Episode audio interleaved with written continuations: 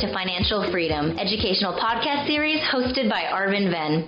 These 15 minute or so podcasts are meant to educate and empower listeners about key financial topics towards the road to financial independence in plain English and without financial jargon. Arvind Ven is independent financial advisor, founder, and CEO of Capital V Group in Cupertino, California. He is regularly featured in leading national financial publications such as Forbes and many others. And now for our host, Arvind Ven. Hello and welcome to this episode of 15 Minutes to Financial Freedom. I'm your host, Arvind Ven. So today's topic is about mortgage rates and what's happening in the housing market and what is really going on with the economy. So I've invited one of, again, an expert guest for this time. He's Bryan Russell, mortgage banker and with, with a leading bank here in the Bay Area. So Bryan will be on very shortly, but I thought let's have a quick look as to what's what is going on this year. Interest rates have shot up this year, making it even more difficult for first-time home buyers. Rates have gone up as inflation has been up consistently, and the Federal Reserve could no longer brush it off as transitory. That was a favorite word as they've been doing for a while. It'll also be fair to say that the Federal Reserve poured gasoline into the fire in terms of asset inflation over the past few years. Combine that with what happened over COVID, a lot of dislocation, and you've seen this massive asset prices inflation going on, both in the stock market as well as in housing. So the Fed, in my opinion, kept borrowing costs very low for too long. The effect of that was corporations could borrow at very low rates. And an example, say, buy back their own stock, and in some cases, could juice up their own stock prices. And that was one probably unintended consequence of these sources. Valuations were also very high in many cases with their underlying fundamentals. And as we all know by now, the stock market has had a rough year so far. When rates go up, investors move away from riskier assets. In terms of housing, low rates and the pandemic related dislocation took home prices to new highs. Additionally, the Fed has still been buying bonds until recently to the tune of $80 billion per month, totaling almost $1 trillion per year, which is a staggering number. That was called quantitative easing. During this process, the Fed also ended up owning about 40% of mortgage backed securities, effectively making them the largest residential real estate lender it is mm, definitely a very interesting times. Now it is time for the Fed. They are now starting quantitative tightening or QT. And this is the other big elephant in the room in addition to rising interest rates. So having said all that, let's get the scoop from Bryan because he's living this and breathing this every single day. So welcome, Bryan. Great to have you on our podcast today. Thanks for making the time. Oh, absolutely, Arvind. Thanks for having me. Oh, no problem. So let's let's throw the first question to you. So, what are you seeing in the housing market currently? It looks like things may have cooled in the past few months. Yeah, you know, it's funny. I think the favorite word of the industry people right now is shift. They're using this word shift almost exclusively as to what the real estate market is doing. You know, real estate though, uh, we get we get we get wrapped up in kind of our our own little geographic areas, and and real estate is is full of microclimates. So you know what what an area like you know the Silicon Valley is doing from a real estate perspective is you know going to be different than what you might experience in in Portland or you know Utah or Florida, et cetera. So you know generally speaking, there has been a shift and there has been a bit of a slowdown in activity, especially with homes on the market. You know that that's what the realtors love to to track is is units on the market, days on the market. You know that'll give you a good indication of kind of the momentum of, of what buyers and sellers are doing. And, and what we're experiencing now is something we haven't experienced in some time, and it's homes sitting on the market. Buyers were we're out there shopping. You know, I have, I have lots of borrowers, right? I work with the buyer as, as, as their lender. You know, I have the financing, so I see the process that they're going through, and you know, they were having to make decisions to buy properties in minutes, and now they're able to take their time and actually start making decisions on properties over the course of several days to even a couple weeks. That has just been unheard of in, in, what we have been experiencing for the last couple years. So that is a true shift, and uh, and I think a reflection of, of what's happening not only with the rate market, but also just with the overall kind of uh, sense of what the economy you know might be in store for. That's a great. I mean, thanks for qualifying that because I mean, just from a very unscientific view of driving around the area onto work and driving around the Bay Area, I see that houses are sitting on the market longer. I've seen look up some addresses on Zillow. I've seen price cuts that are unheard of. Actually, you see people. I, I've the what I'll say what I'll say is that the the feeding frenzy of what was going on a few months ago that seems to have stopped, and I think that pretty much seems to be in line with what what you mentioned. So, uh, like you said, every real estate is very local. So every market is different. I've been hearing some of the very heated markets, like in like in Idaho, the Boise area, in, in Texas and Florida. Things have have have definitely cooled. What do you see in here in Silicon Valley, given that we are the land of stock options and and stock option riches. Do you uh, and the Nasdaq has definitely taken a taken a tumble this year. What's your what are you seeing and what what what do you think thinks how the housing market will be in the Valley or the Bay Area? Yeah, that, that, mm-hmm. that we're, we're Silicon Valley is, is a very unique beast because we do have a lot of money. There's a lot of money here, even with you know, there's a lot of money here, and the purchases that buyers are making are, are not just about rates and price. It's a, it is about what the equities markets is doing. You know, a lot of these buyers are, are cashing in restock, restricted stock units, RSUs from, from their employer and utilizing this as part of their down. So they're sensitive to a number of economic factors, but you take the fact that our inventory levels are and have been incredibly low. You know, just the application of supply and demand, it has created a, a very unique real estate market for us in the Silicon Valley. You know, it, it's funny because the I have a client that I have a client actually right now, they just got into contract.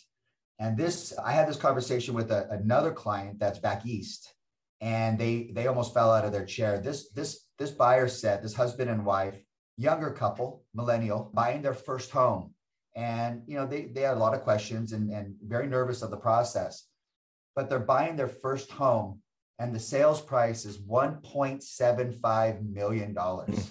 Hmm. So if that's your starter home in the silicon valley you know we're definitely operating in a bubble here that is unique to the to the entire real estate industry. Right. I was at the lpl annual convention in denver last month and I had some very interesting lunch table conversations with other fellow advisors from different parts of the country.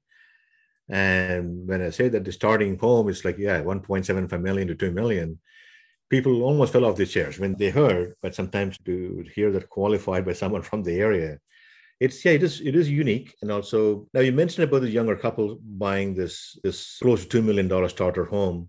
What what do you think will happen if rates continue to rise at least for the next several months to a year? Is it going to make it more difficult for first-time home buyers to get into the home purchase? I mean, overall, and in the valley in particular. Yeah, it, it you know rate, rates obviously have a factor, and it, it does it definitely you know comes down to your your, your net worth and you know income levels, right? So you know if if here's the deal whether you're a first time buyer or whether you're an experienced homeowner if your income could substantiate these prices, then the rates are a little less relevant than what your stock is doing, right? If they're if they're cashing in stock for their down payment, they're going to be a little more sensitive. I think what what the equities market is doing versus the the rate market. You know, the rates go the rates have gone up. They've gone up a ton. But what's funny is if we rewind, say three years, rates, you know, three four years, you know, gosh, I mean, we can go back over the last decade and we can we can chart rates and you know, being in the six percent wasn't anything overly unique. We just saw some incredibly low rates over that COVID period of time. So yeah, rates go up. I always use this this rough calculation, and I tell people, you know, every one percent that the mortgage rate goes up, if you want to keep your payment the same, you have to buy about 12% less house. And that's always been kind of a, a rough rule of thumb for me. So, you know, rates are impacting people in general. It just depends of their wherewithal. So when we look at look you know more na- nationally, and we see these rates going up, kind of on on on a more more normalized buyer perspective, right? Because I think our buyers in our area are a little less normal just due to the income levels and mm-hmm. the, the price points. But yeah, it, it, it, definitely is starting to pull those buyers back out of the market. You know, when you have a, a one or 2% increase in rates and the overall payment is going up 20%, 25% on a buyer, that's that's enough to put them out of contention. That that that's enough for for them to say, you know what, we're going to hold tight. It's funny though because the counter argument is, you know, rates are rents is going up as well. So it's not like they're in a a winning position by not buying because rates are up and waiting. They're still in a, a situation where dealing with inflation and dealing with rising rents is still going to impact them. So I have this conversation with people all the time: is is waiting uh, a good thing for them because rates are up, you know, what, and what are we waiting for, right? You know, that, and that's a whole nother conversation for us to get into, Arvind, for sure. Right. You know, right. what are rates going to do? Mm-hmm. But, but yeah, I think overall, if you have a budget in place, and that's kind of how I guide a lot of my, my clients is we establish the monthly budget and then we back in all the numbers from there. So if they have a budget in place, as rates go up, that impacts that monthly payment. And then it, it, it, they have to either rebudget, buy less, or you know take a pause. Right. That's that's a great point. I think like you said the bay area market is to put it nicely it's less than not as normal or or less normal than than the rest of the country. I think mm-hmm. you had a great point about how the nasdaq especially plays a part in the uh, housing market health or all the or whether whether it's really hot or or less hot. I think one thing that is seen for all mayors in the valley is that when there's a downturn, initially the hiring is hiring freeze, but then we what we saw in 2000 and 2008, where a lot of layoffs happened when people began losing jobs. So that definitely caused a lot of issues. And I think at this point, employment scenario still seems quite good. I'm, I'm looking at all the numbers. I look at as a finance person, I look at all the data uh, streams of data coming in with numbers. So I look, I see that the employment numbers are still running hot but the layoff numbers are also increasing. They're not alarmingly so, but every day there's a, uh, either large or smaller companies laying off people. So that is kind of like the, the dark horse to see how that will continue over the next several months. Is it just a kind of they're just trimming or they're really kind of tightening the belt? So I think that that time will tell. So that's I mean that's a great point that you made about how the market is. So you just coming back to your to the underwriting process and mortgage itself are there more restrictions? Do they have a higher bar to clear for home buyers now as the mortgage underwriting bar being raised higher because of higher rates? Uh, you know the, the pendulum has swung so so to the conservative side on underwriting guidelines from that 2008 debacle we had that the guidelines are pretty set and they're they're they're pretty they're pretty tight to begin with. So rising rates aren't going to necessarily cause lenders to even tighten harder on their guidelines. The only thing that that I will tell you that I just from experience and I've seen these kind of ups and downs, you know, doing this, you know, what two and a half decades now. The first thing to to get tighter with lenders when you start seeing a cooling off in real estate is loan to values that's where the generosity of higher loan to values from lenders starts to get clipped. Uh, with with with home values starting to soften and not you know not appreciating at the rate that they were before, there's a risk that a the lender can get themselves in a position with a, a much higher loan to value than they're comfortable with. So the first thing they start clipping at is okay, maybe a 90% combined loan to value isn't where they want to be, and they'll bring it back to say 85% max combined loan to value. You'll start seeing that first in a cooling off market. The guidelines for underwriting, they're they're they're they're very conservative right now, and and I don't think they need to be any more conservative because the rates will just dictate whether or not the borrower can qualify. So if the rates go up and the payment goes up, that means their qualifying ratios go up and they have those qualifying ratios kind of set in their guidelines and once they exceed those they're just unapprovable at that stage that's a great point. I mean, you're right. I think the norm, the standards were probably very lax pre 2008, which is what caused, in part, caused the great financial uh, crisis. And then after that, there's been a lot of tightening. And like you said, it'll become self selective if, due to higher rates, if they can't qualify, then pretty much that's then that's a no go.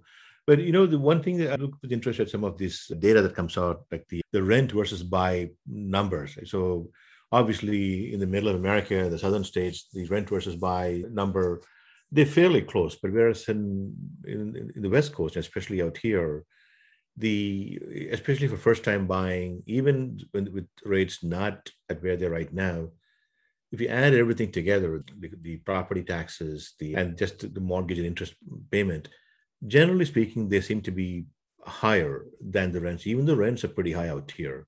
What's your comment on that? Yeah, you know, you know, home ownership. It, it, it, I don't think it could be classified simply by okay, what's my payment for owning a house and what's my payment for renting a house, and whichever one's better is the direction we should go. You know, there's other there's other you know values to home ownership. You know, just simply you know pride in ownership, right? Having your primary residence, but also the fact that over time, and we can chart this easily.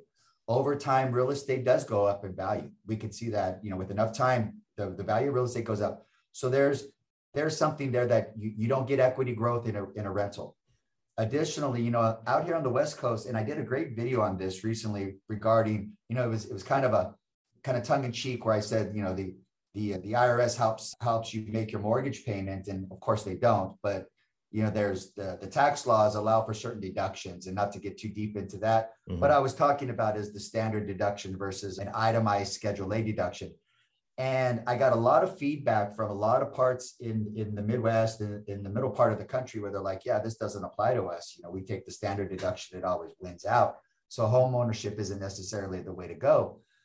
Well but you come out here to our area where you know you get your interest deductions up to $750000 loan amount. That's that's you know 4x what the loan amount average is say in utah or, or idaho or kansas right? So mm-hmm. so you you have more interest deductions there, and and we we tend to have more robust tax returns out here where the borrowers can can actually see additional benefits of home ownership versus renting.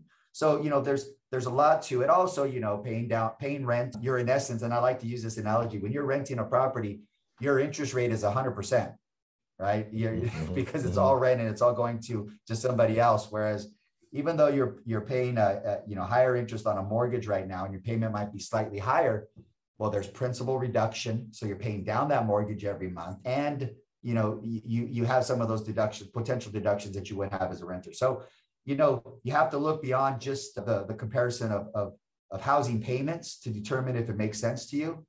But i think overall i think we could agree that owning real estate over time ha- has really hasn't hurt anybody or certainly doesn't hurt, you know, doesn't hurt many, that's for sure. I think, yeah, the number is 60, 63 or 65% of American households are, are homeowners. Right? So definitely that has been part of the American dream, which is what causing consternation to a lot of people because they're unable to get into the dream or get the first steps just given the, the higher prices. So yeah, so that's a very good point. The uh, as we're coming closer wrapping up here, so so my question for you would be so what about quantitative tightening? Now we have rates going up and we are seeing some softening in the market but there's the other elephant in the room which is quantitative tightening which is instead of buying those 80 billion dollar worth of bonds every year now the fed is now talking is actually taking action in starting to unwind those bonds.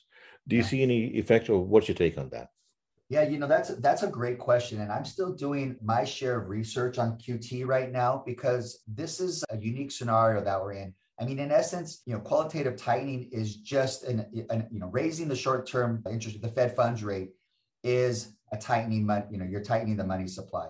Quantitative tightening is the same thing. You know, and and there's a certain. I think there was a calculation that was being done. You know, how much um, you know how much of these bonds need to hit the market for them to translate into how much of a rate rise on the on the Fed funds rate? Like, you know, how do they correlate to one another? Um, because both of them are doing the same thing. And right now, we we are able to, you know, to in essence, kind of track what the rate, what the Fed funds rate is doing. But now you're right with this new addition of of of, of you know a saturation potentially to the market with with you know the Fed has to, has to unwind a pretty large balance sheet. What is it up to? You know, eight over eight trillion dollars. Mm-hmm. That's that's got to be done. Now, the interesting thing for them is is releasing. You know, it, it's all about whether or not there there's a market for it. And there's a lot of analysts out there that think there is a growing market for what the for what the the Fed's going to offer out into into the marketplace. And so that could be a good thing. And we may not see a double whammy there on long-term interest rates. But you know, there's another thing that's pulling against long-term interest rates, right? So what's the whole point of, of a tightening money supply? It's to control inflation. That's that's the Fed's, you know, the mm-hmm. Fed, right. that's their job, right? Control mm-hmm. inflation. And long-term interest rates are always going to price in relation to inflation. So, you know, when, when and I get calls like this every single week. It, you know, when when there's a news story out about the Fed's raising the rates, you know, most people don't really know exactly what that means.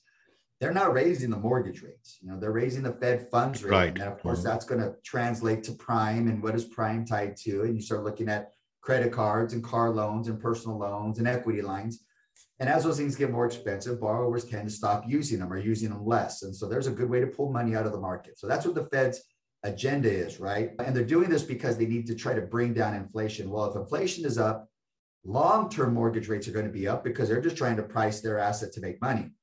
Now, when they start seeing inflation temper, flatten out, and, and then, you know, obviously, hopefully start coming down, I believe you're going to see long-term mortgage rates doing the same. There's no reason for them to continue to climb if inflation is coming down. Now, the only other thing that's that's out there being discussed is if inflation remains stubborn, and we can, you know, at a later podcast we could talk about stagflation and some of the fears mm-hmm. of that.